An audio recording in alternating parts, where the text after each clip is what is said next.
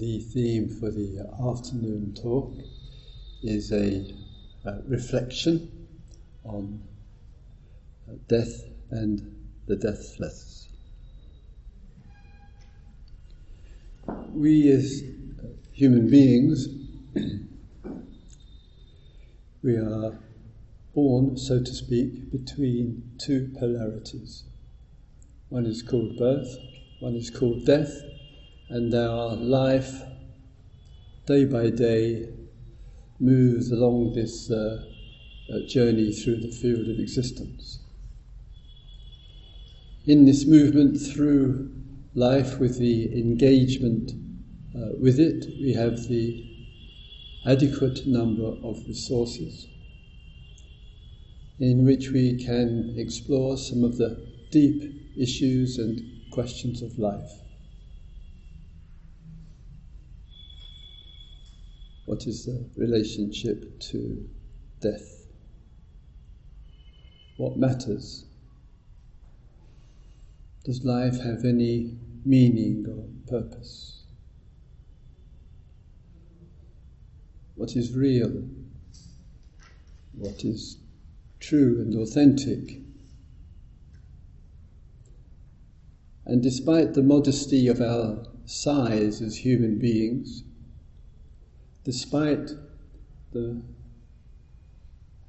modest range of senses that we have the eyes, the ears, the nose, the tongue, and the touch, and the framework of our inner life, the feelings, the moods, the mind states, the thoughts, the memories, and the consciousness. What is remarkable and precious about this is we have enough resources and the potential for genuinely profound and deep and awakening realizations. It is important in these major questions of life that we do not uh, transfer authority to the other. There are people who claim to know the reality of things, scientists sometimes, religious people sometimes, our philosophers sometimes, our academics, and others. And in the act of the listening, such as uh, here with you this afternoon, it is not that the voice of the singular, namely the person sitting here, which is uh, that important. It is a sharing in which it may be beneficial and supportive for you as the listener to uncover and also reflect and meditate and dig into these issues of life.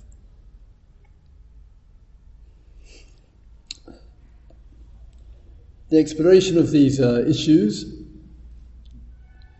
and particularly the uh, area with regard to the uh, end of life, uh, death, that there can be times and experiences in which we go through the great vulnerability of the insecurity and the uncertainty whether our life will continue or be disrupted and terminated. And there can be times when we have felt the wind of death on our neck, so to speak, through sickness, through a near accident. It may come and touch us as well in relationship to the other, the beloved other, the mother, the father, the close, dear friend, the husband, the wife, the partner, the, uh, the lover, the colleague. And these events of human existence, of death, funerals, men, women, and children gathering together, together remind us whoa, there's this issue of life, there is this issue of death, and there is a, a relationship to that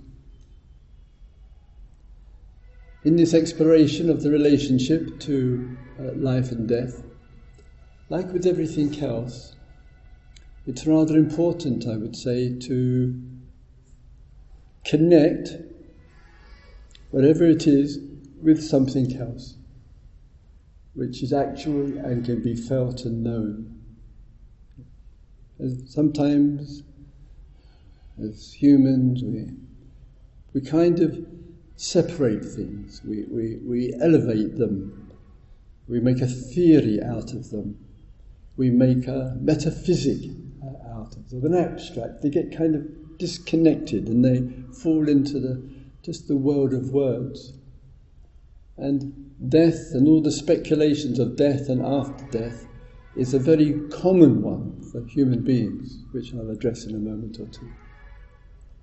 So when we attend to one issue, to death, let's see if we can really connect it. We might connect it with our meditations here, which we will do as well. We might connect it with the present moment. We might connect it with vulnerability, with the human experience, with the death of another. So that bringing together and connecting the ending with what is present, the arising with what is staying, and the finishing, bringing all of that together, to me it seems more available and accessible. It seems to be part of the process. Understand? Not a metaphysic, not a theory, not an abstract. It is very, very unfortunate that most of us, and maybe all, do live in a society which is terrified of death.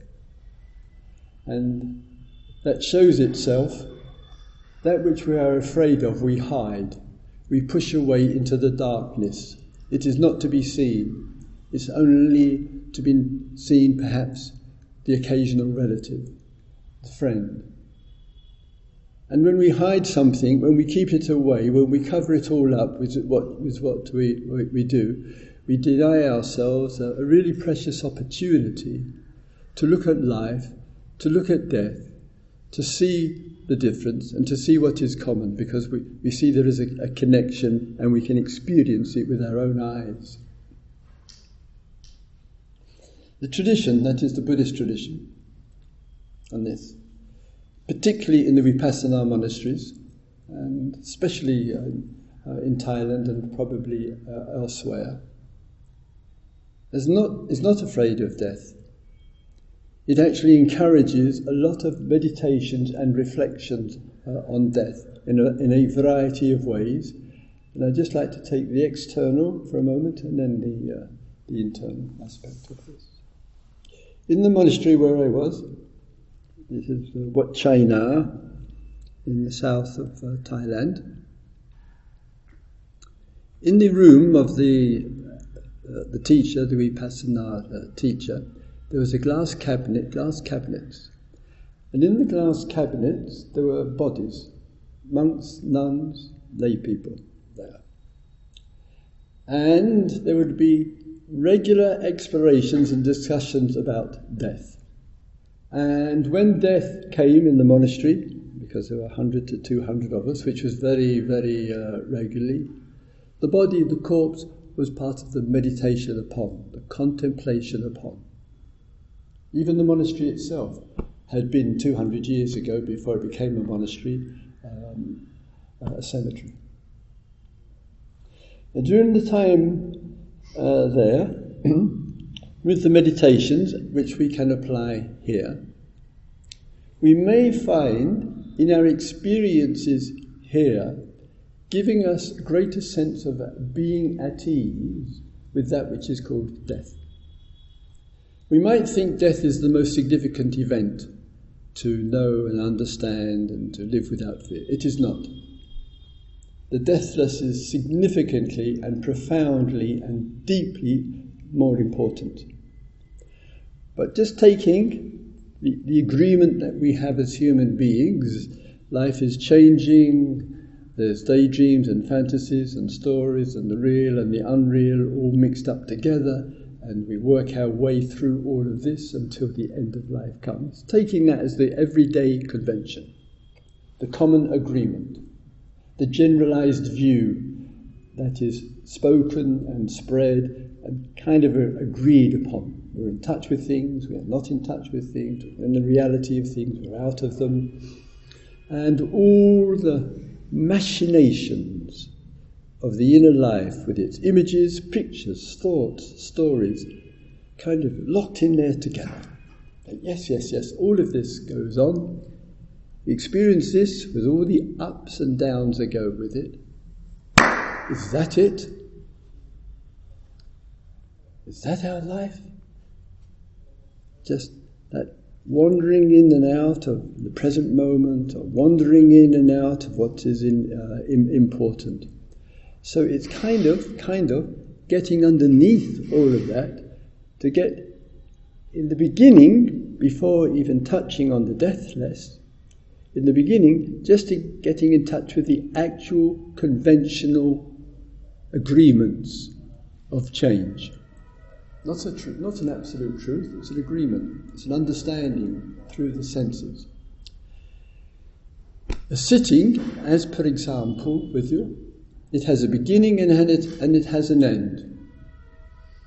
The beginning of it is brought about by conditions, and the end of it is brought about by conditions. Therefore, it is a birth and a death. A relationship may start with another uh, human being. It enters into the beginning, it goes through the passages of time, and and it comes to an end. We can start an activity move through, and it's complete. It's finished. It is over. We can usefully and beneficially put this into the language birth, staying, or passing, or moving, and death. The start, the middle period, and the death. And this willingness to sometimes make a little change in the language enables us possibly to have a little bit more perspective and understanding of the movement of birth, life, and death, and begin just at the beginning, just a small way, begin to embrace it. Not theoretically, not idealistically, certainly not romantically, but just to embrace this. Sometimes it's hard to imagine the non life, so to speak.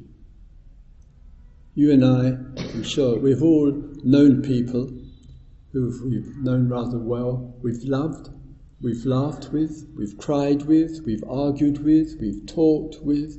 They have been vibrant and vital and energetic and agreeable and thoroughly disagreeable, and all of that has impressed upon us, and we have corresponded in the same way, and this person is no longer breathing, feeling, living in this world,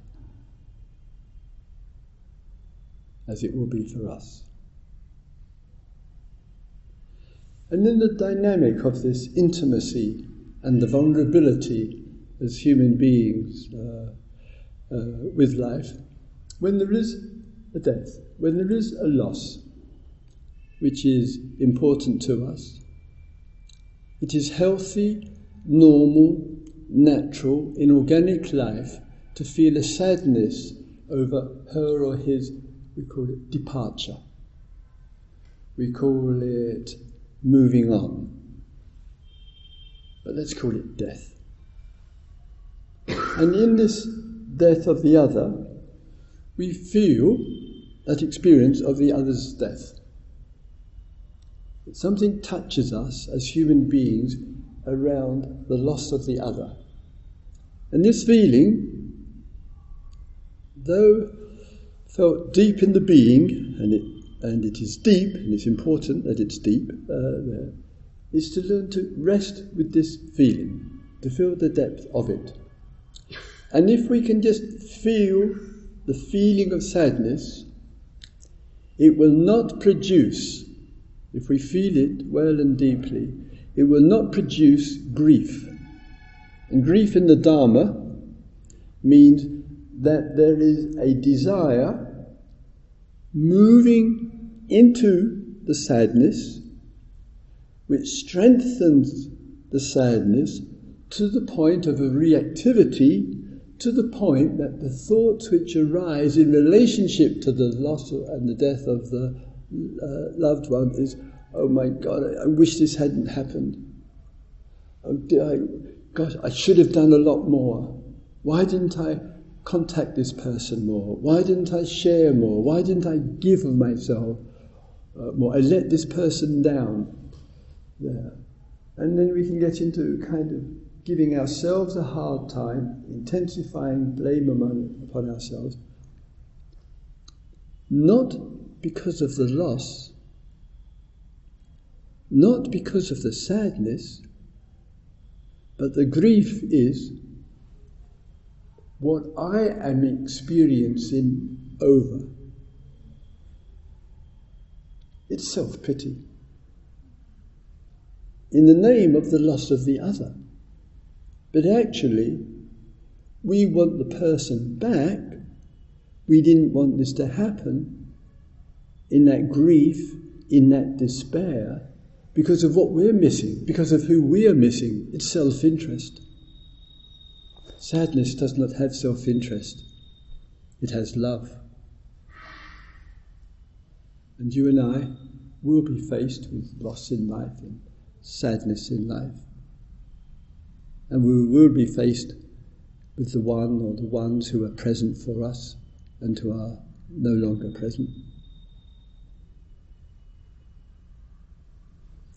Some people die, they're rather blessed in the manner of their death. My mum was one of those. So, just uh, one of the the blessings of departure, we might say, the blessings of death. So, Bassa, she got pregnant in her early 20s. We have a history of this in the family being pregnant and not getting, and not being married. And uh, I can go back four generations with this. I'm also part of this sequence. Rather happy about it, to be honest. And so she got pregnant in her early 20s. And then this swallow was born on a farm in the very north of England on the Pennine Moor, very kind of remote. I'm actually planning to go there for the first time, or back there for the first time since I left with my mum, which was 73 years ago. So she was on this farm for a, a, a, a couple of years, and life went, life went on with my mum and I, and as I wrote, quite, if I may say, quite recently, um, I, I wrote, I, I feel very, very blessed to have been born with a single mum. Because she gave me her whole attention and it didn't have to be divided. It's a bit naughty, but you know what I mean. So, three cheers to single mums. And, uh, and Jesus, he had a single mum, and the Buddha had a single father. And as my grandson says, who doesn't know his father, uh, and his father takes no interest. My daughter, a single mum with him for years. And whenever he's asked about it, his comment is, well, Grandad turned out all right. Just a view, all right. So then she comes to the end of the life. Yeah. And we know with health, with accidents, sicknesses, dementia, and Alzheimer's, and much more the, the afflictions of what people in, can experience quite young, some days and years and uh, older. And my mum had 13 operations in the last 12 years of her life. She said, I'm a body of spare parts. I've got bits of pig inside me and bits of cows and some metal. I've got new hips. I've got new knees. I've had laser treatment on my eyes. I've got a bit of metal holding my shoulder blades together. She said, I'm all spare parts. With some humour, bless her. On the final morning of her, of her life, just before her 95th birthday, she stayed independent, it's also runs in the family, until she was uh, 90, and then it got a little bit difficult. She didn't initially, it might be like some of your mums and dads or grandparents, didn't want to go into a home for the elderly. Oh no, I like my independence, I don't want to be in this home for the aged. There, so my beloved sister took her to the home for the aged. This is in Australia. My mother incidentally, emigrated to Australia when she was 78. And I said, Well, you've got a little home here. Why not keep it in England? You keep your home. So if you don't like it, don't get on with the Aussies, as well as with my sister, if you don't get home, you can come back. She had a great response. In life, why do things by half? If you're going to do it, do it totally. Got rid of the house, and off she went. Last morning of the life, the young care attendant, 25 year old, who told me the story, so it's not second hand, went to my mum's room, and my mum said, as she's been saying for the last two or three years before, Get me a cup of tea. But one is supposed to have the cup of tea at the breakfast time. But the young uh, attendant, young woman, they're working in the care home said, uh, "Okay, Peggy, that was my mum's name as she was called. I'll go and get make a put the kettle on for you and make you a pot of tea." And just as she was opening the door to go, my mum said, "Oh, I'm going to die." And the young woman turned to my mum and said, "Oh, come on, Peggy, come on," etc. Young woman went out, made the pot of tea, came back five minutes later, and my mum was dead. She'd gone. It's like very quietly. My sister had been there the evening before. They were chatting about going to the cinema. On the evening before, my mum said, "Oh, my 95th birthday just came here. I'm going to make a cake." for all the people in the, in the care home and for, and for the staff. So. Following morning, quietly gone out of this world. Sometimes with life, in the way, a very good woman with a religious faith and more, just very blessed and lucky and fortunate in a way just to move out of this world. So then my sister rings me up, straight after, obviously, and said, Mum's gone. Mum's dead. Quietly, peacefully, this morning. So I said, Well, look, Australia's a long way away. Should I just send some flowers? You can I just send some flowers and look after the funeral and, of course, cover the expenses with you, uh, etc. There. Because Mum doesn't care, she's gone. Whether I'm present or not. And my sister Judy, she said to me, You've got to come. You're the speaker in the family, not me. okay. So ring up, boom, boom, 24 hours or so later, I'm, I'm there for, for the funeral. So there's the loss, the sadness of the son and the daughter, of, uh, of course, and a little bit of relief that the transition was so, the death came so well passed out of this world. When we look at our coming back to our time here, there are plenty of ways around us which we also see the life and death cycle going on, obviously.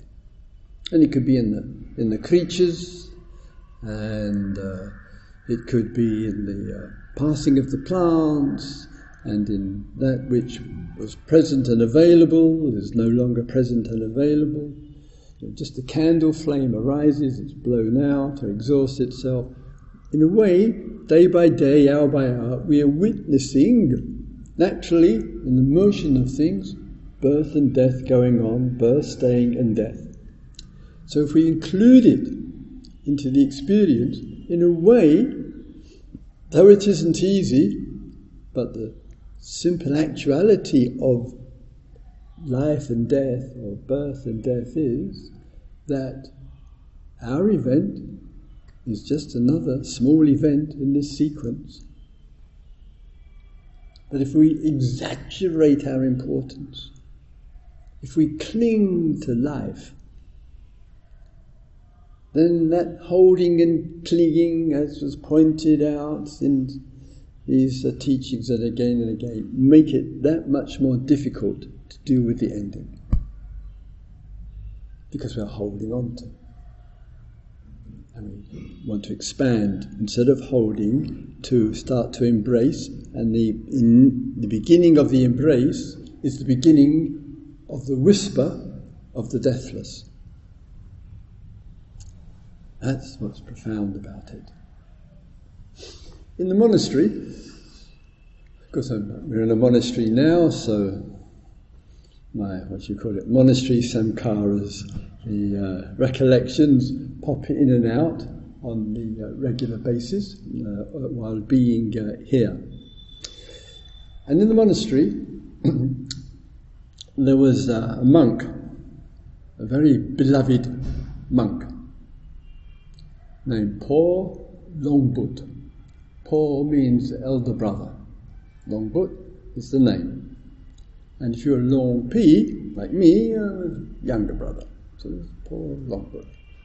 And I noticed, course, right from the very beginning, that every day, except in the monsoon season, Poor Longbut stood under a tree for three hours, from 12 noon till 3 in the afternoon, seven days a week.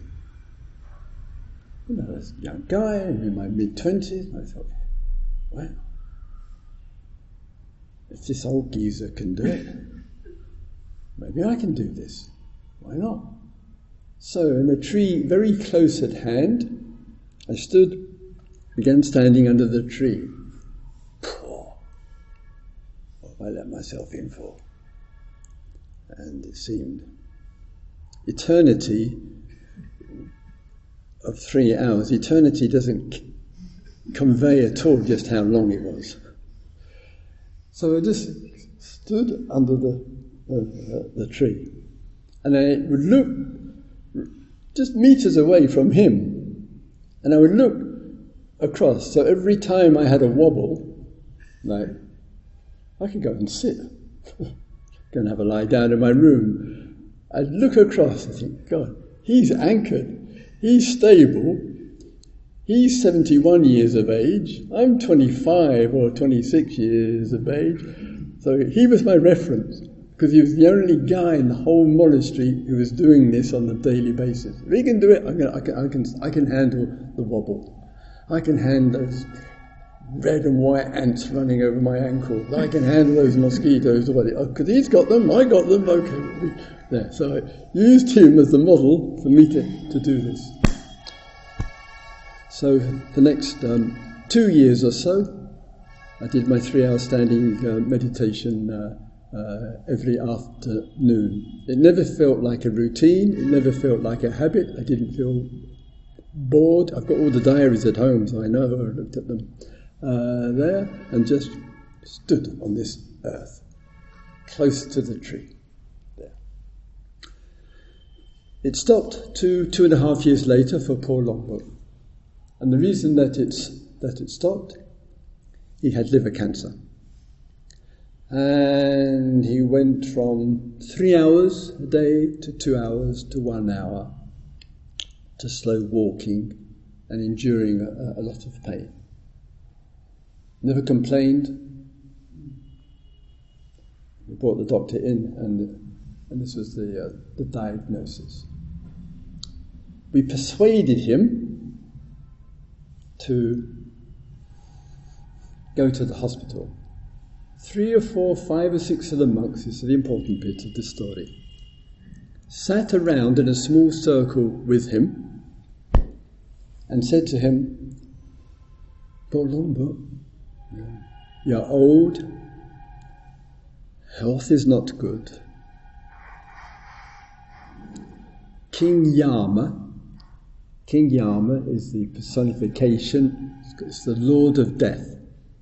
So in the language, the poetic language of the tradition, the Lord of Death circles around the earth every day and points the finger and says to millions of people from babies to children to adults to the old, etc. This is your last day. This is your last hour. This is the end of your time on this earth. So the monk said, No, King Yama's looking for you. You're old and you're sick, and he's looking to, for you. And Longbut said in his marvelous, beautiful, and quiet way, he said, King Yama, Lord Yama, is looking for me everywhere, everywhere. But he cannot find Longbut, and he never will. Monks put their hands together. Oh, sadhu, sadhu. It was the showing the emptiness of I and my. And therefore, not to be found. Longbut knew directly, and we knew he knew. He knew the deathless. Death is bound up with I and my.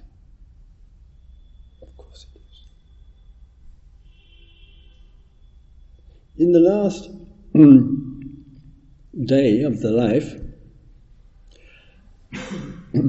I went in the morning on the begging round with the begging bowl, and poor Longbut sent a message. I didn't know Thai. I like the silence uh, and the stillness of things rather than trying to learn a language. And he sent a novice, go and find Kitty Supo. That was one name. Go and find Kitty Supo. He said, a little bit of Thai I knew. He said, Wei la ma lao. And this means time has come. That means death is very close. So, novice found me. Wei la ma lao, po lombo. Well, walked quickly back there.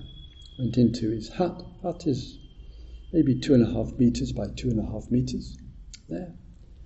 Lies on the mat, just like the one you see in front of me here lay on the mat beside him and just held his hands. And then he said, after a while, I can't remember how long, he said, My hand, my hand, can't see. Eyes had gone. The first of the sense doors to fade away as the death got very close. And then he said, Can't hear. Sound, sound has gone there. Peaceful, quiet, unreactive, totally mindful, totally present. And then I squeezed his hand. And then very kind of just squeezed mine, just a little bit. And in those moments of just holding the hand, the heat began to fade out of the end of the fingertips and slowly, slowly, as the heat went out of the fingertips, the body went cooler and cooler and cooler. It got. That evening in the hall, probably maybe two thirds the size of this hall, there, we, myself and a couple of other uh, young monks, we carried him into the hall and we placed him on the floor in his robes, just as he was when he did, and just lay him down on the floor uh, in the hall there. And teacher asked me to teacher spoke, the Vipassana teacher, they very kindly, with the translator, asked me to talk. Mostly, be, I think, because of this um, lovely connection that I experienced with Paul Longbut and uh, our standing meditation together over this uh, two years plus period there. And at the end of the talk, that after I spoke at the end of it, I said, my little bit of Thai, Paul Tan Paul Longbut Ben Arahant. This is the highest attribute that one could make to a human being. Paul Longbut is a fully liberated human being, seen the emptiness of I and my, and therefore not bound to death and knows the deathless. Very, quite a thing, if I may say, to say in a hall full of pretty dedicated, hard, hardcore monks to state this attainment. And I'm just a you know, young guy, just been ordained two or three years. And the monks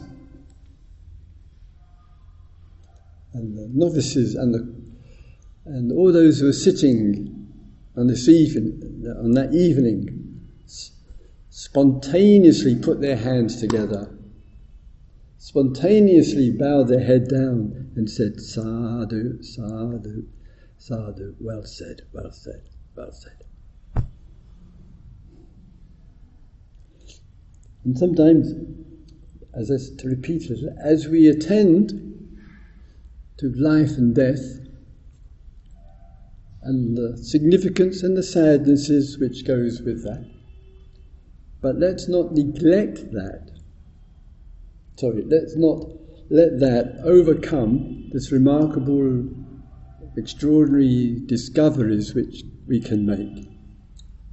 And the person quite is quite totally in their right, shall we put it like this, to say, well, I don't know if there's such a thing as liberation. I don't know if there is the deathless. I don't know if there is a reality which is changeless and without any limits to it. I don't know if there is a, an immense.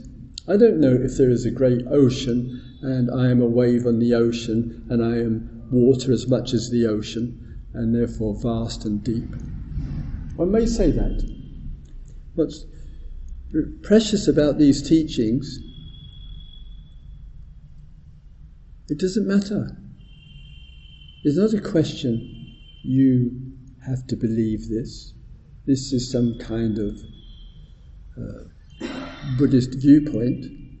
What is wonderful and precious about this, the practice and the exploration begins to open up and expand the consciousness, and in that exploration that takes place, the only valid way is that you know through your own insights and realizations.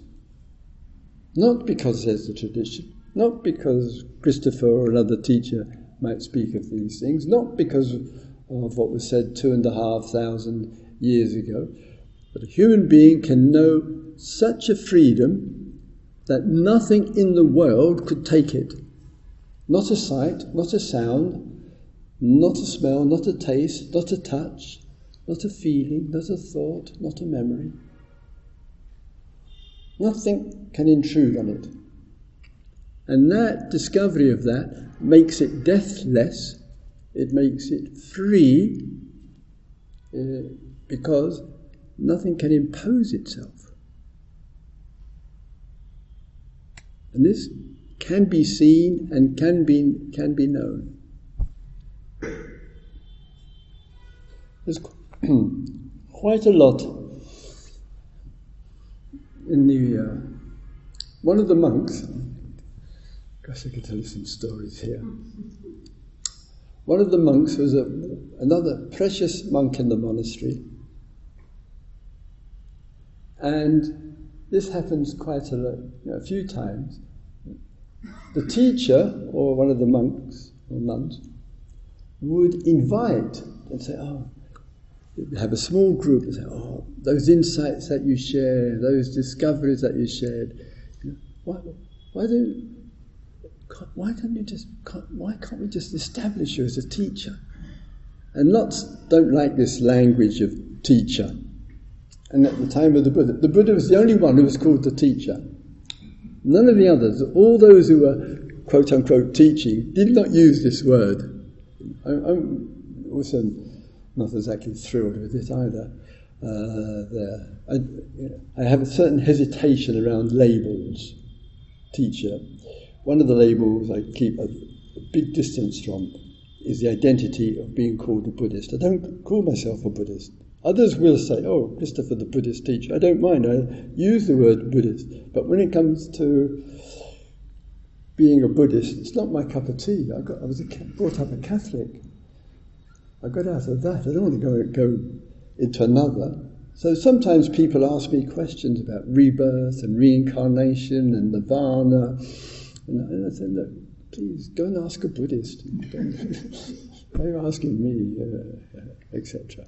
And one of the monks, much loved, who we would have loved to teach, but he had no interest to be up the front and speak. So just just a few small groups. And then one day he said, "I've decided to be a teacher." Yeah.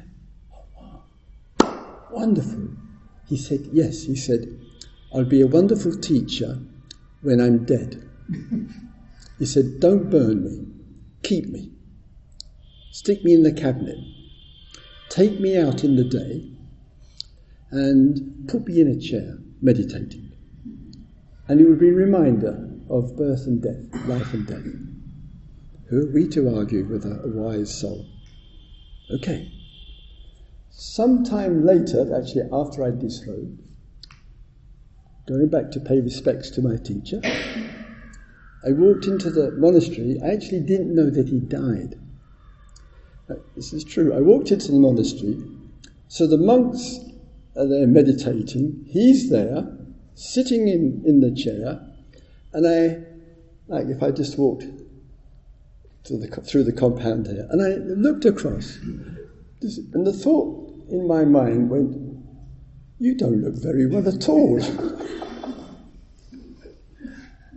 and then I looked again, I thought, He's gone. He's gone. And the monks, it's like having a piece of furniture. They actually were using furniture polish. And they'd have a nice cloth and polish him up and make the robe look cool on him, and uh, etc. This, this, this, is monastic, this monastic life.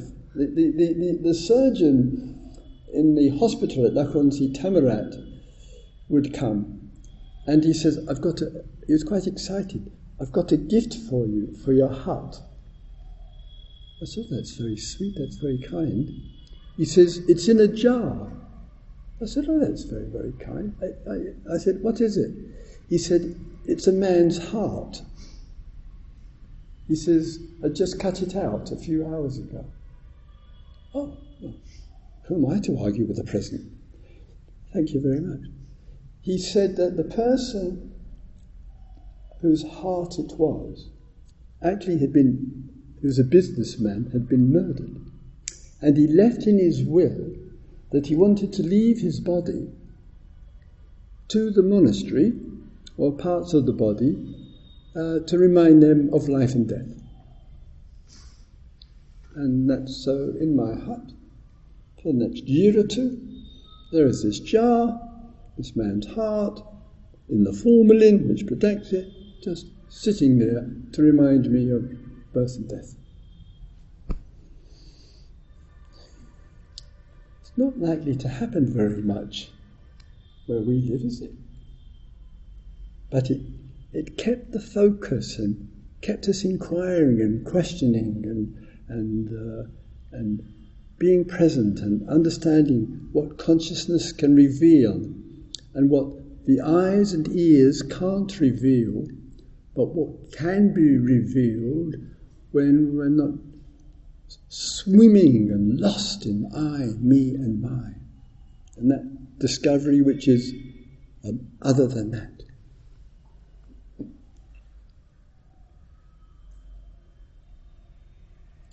In the exploration, just to go to the end, so called end of life, if I may, just for a moment or two, you will know whether you're from the east or the west, the north or the south, um, the variety of views which human beings have arrived at, sometimes quite strongly, about the end of life.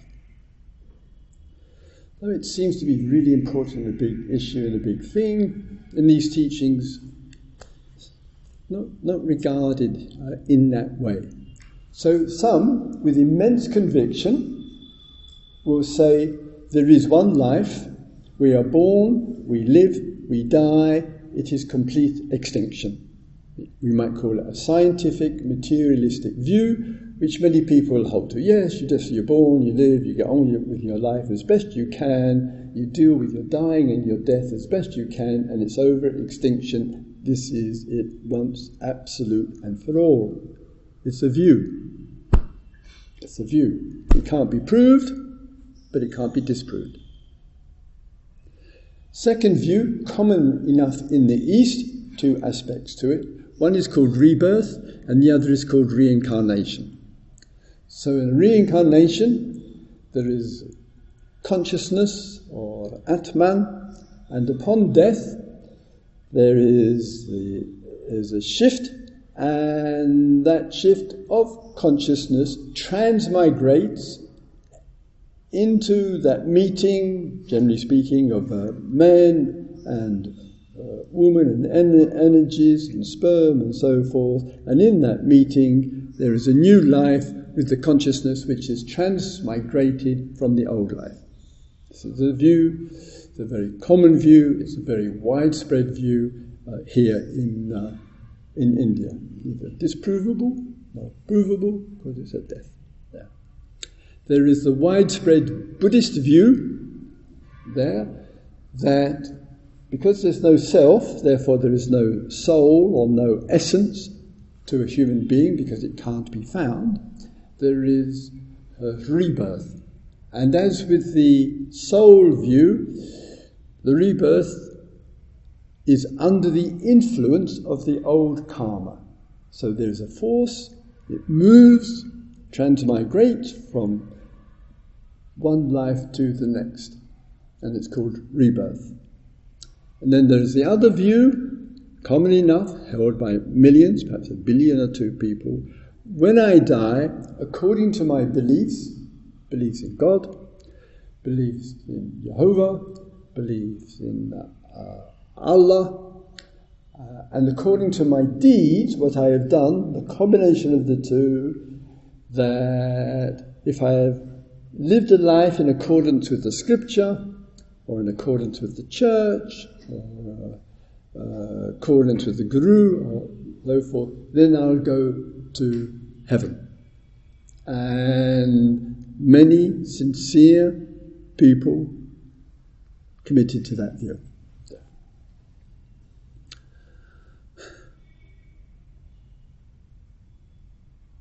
The Buddha and these teachings and practices do not actually hold to any of those views. And the word rebirth is not to be found in a single discourse of the Buddha. Not found. And the word is punavavate, something like that. There. And it means re-becoming. So it's not about some essence going from there to here, but it's about the movement or the evolution or the dynamics or the processes of life. And possibly the best analogy or comparison, relative one to this, is that we are waves of the ocean, you might say, and this ocean is formed, it comes together, and we are out of the great ocean of the life, or the ocean of the universe, we might say, here we are. Years are passing by, some of us the older generation, the next generation, and so forth. And, we, and the forces move, and here we are in this. And, and therefore, there is a re becoming process, the dynamics, the forces, you might say good and bad, healthy and unhealthy, whatever. Forces move and give shape to these expressions and these formations there. This process of extraordinary re-becoming, going back generations upon generations upon generations, as we know. And then there is the invitation. Rather than having a belief when I die it's cessation, when I die I go to heaven or hell, when I die I get myself is reborn into another body, uh, etc. The exploration and the invitation is look deeply. Not to be so much trapped in the identity I am a wave. I am a human being. To recognize that, the formations and the differences, but quietly and gently looking more deeply than just being the wave. And that quiet exp- uh, exploration gives opportunity for wonderful and really precious discoveries. And what is interesting from the point of view of the text is how infrequently, it's not even easy to find the Buddha's reference to re-becoming Rebirth is not there, the word's not there. That this dynamic process of uh, re-becoming, and sometimes you and I can sense in our experience, my goodness me, we even ask ourselves, there's a wave um, of, let's say, reactivity, a sudden movement in our being, and it lands in the present. And sometimes we ask ourselves or our loved one, wow, where did that one come from? What went on that released that? And we face the unexpected, and we face the expected, those kind of, to keep the same language, waves that pass through life. And we can look and explore them. That's which, that is what we're doing here. And when those waves have left less impact. Life is not just being a wave in a great ocean of waves, there's something more to be found and discovered. And we get receptive to that. And we get receptive to the ocean, to the vast, to the deathless, to the immense.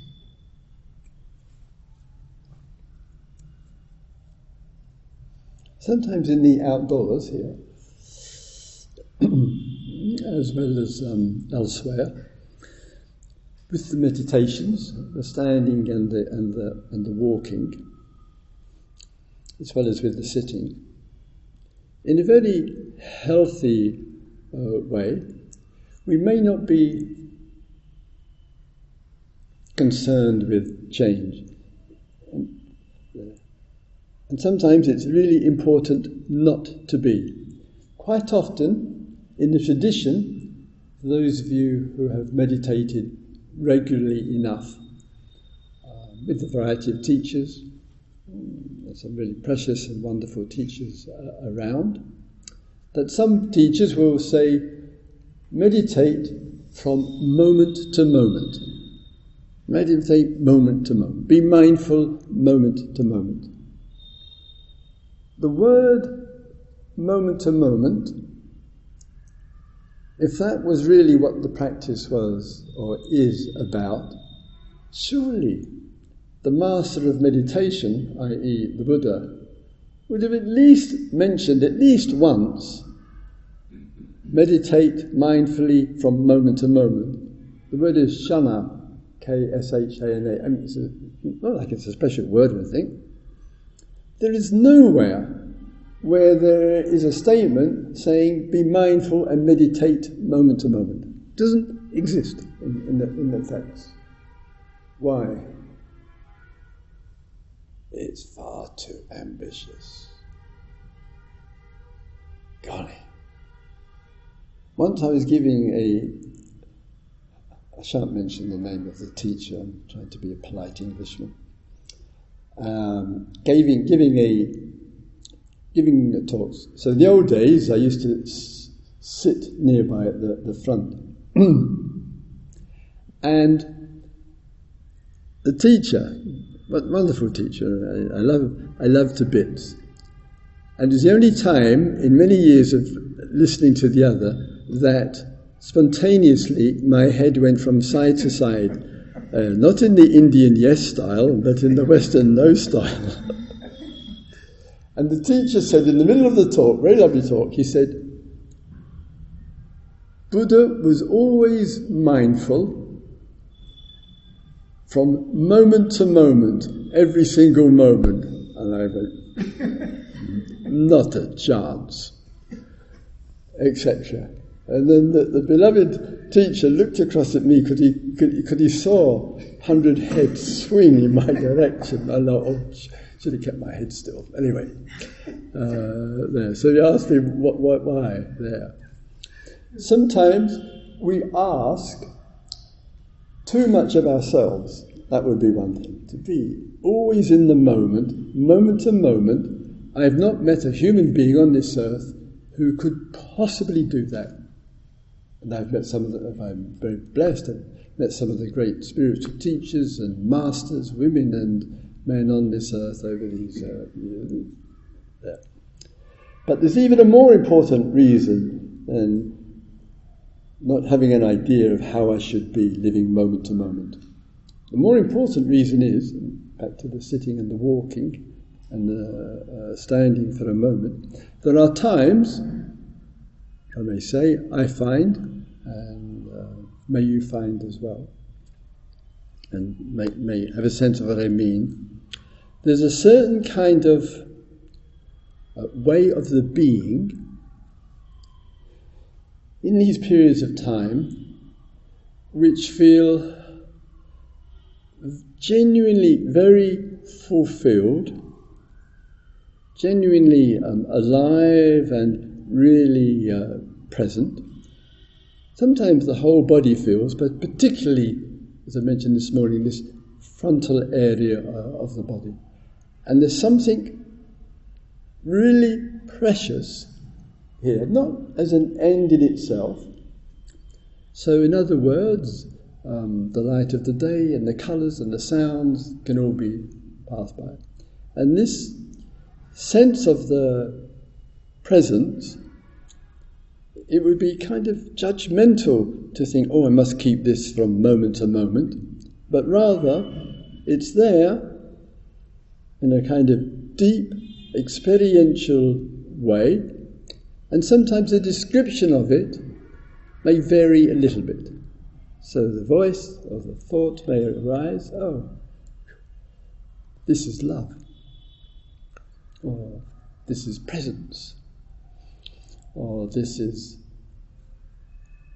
a statement of deep inner peace, or this is a sense of well being this is a confirmation of the expanse which is ever present, or whatever.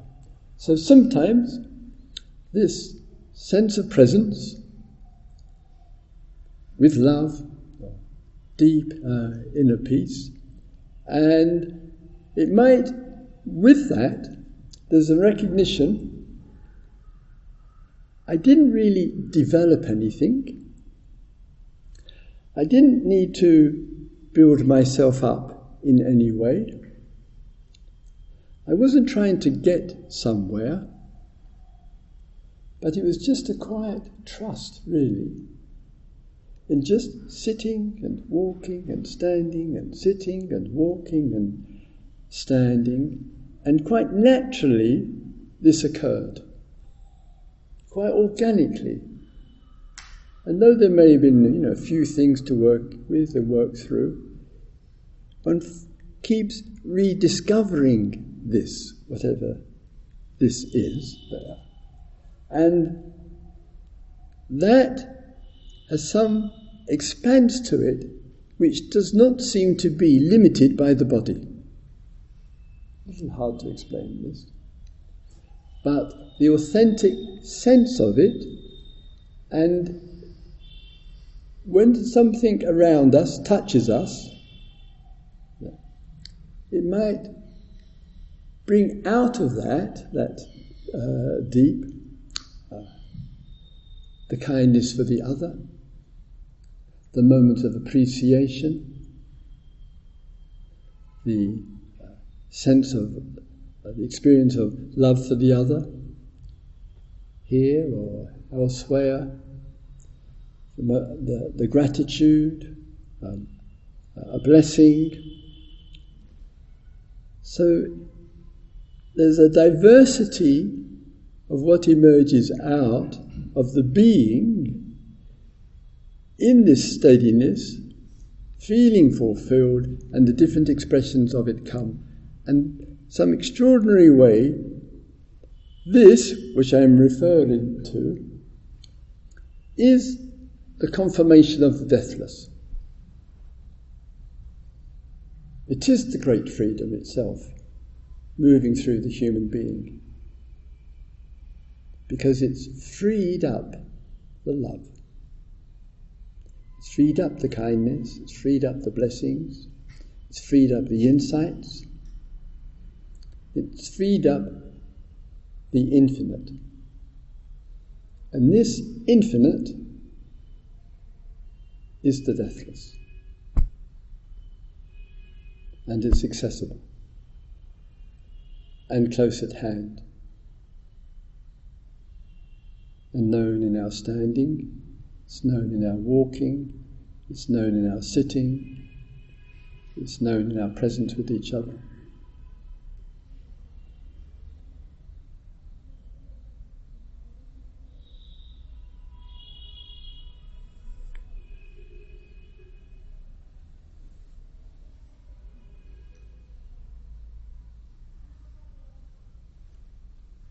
May all beings be in touch with that which is deep. May all beings live with love.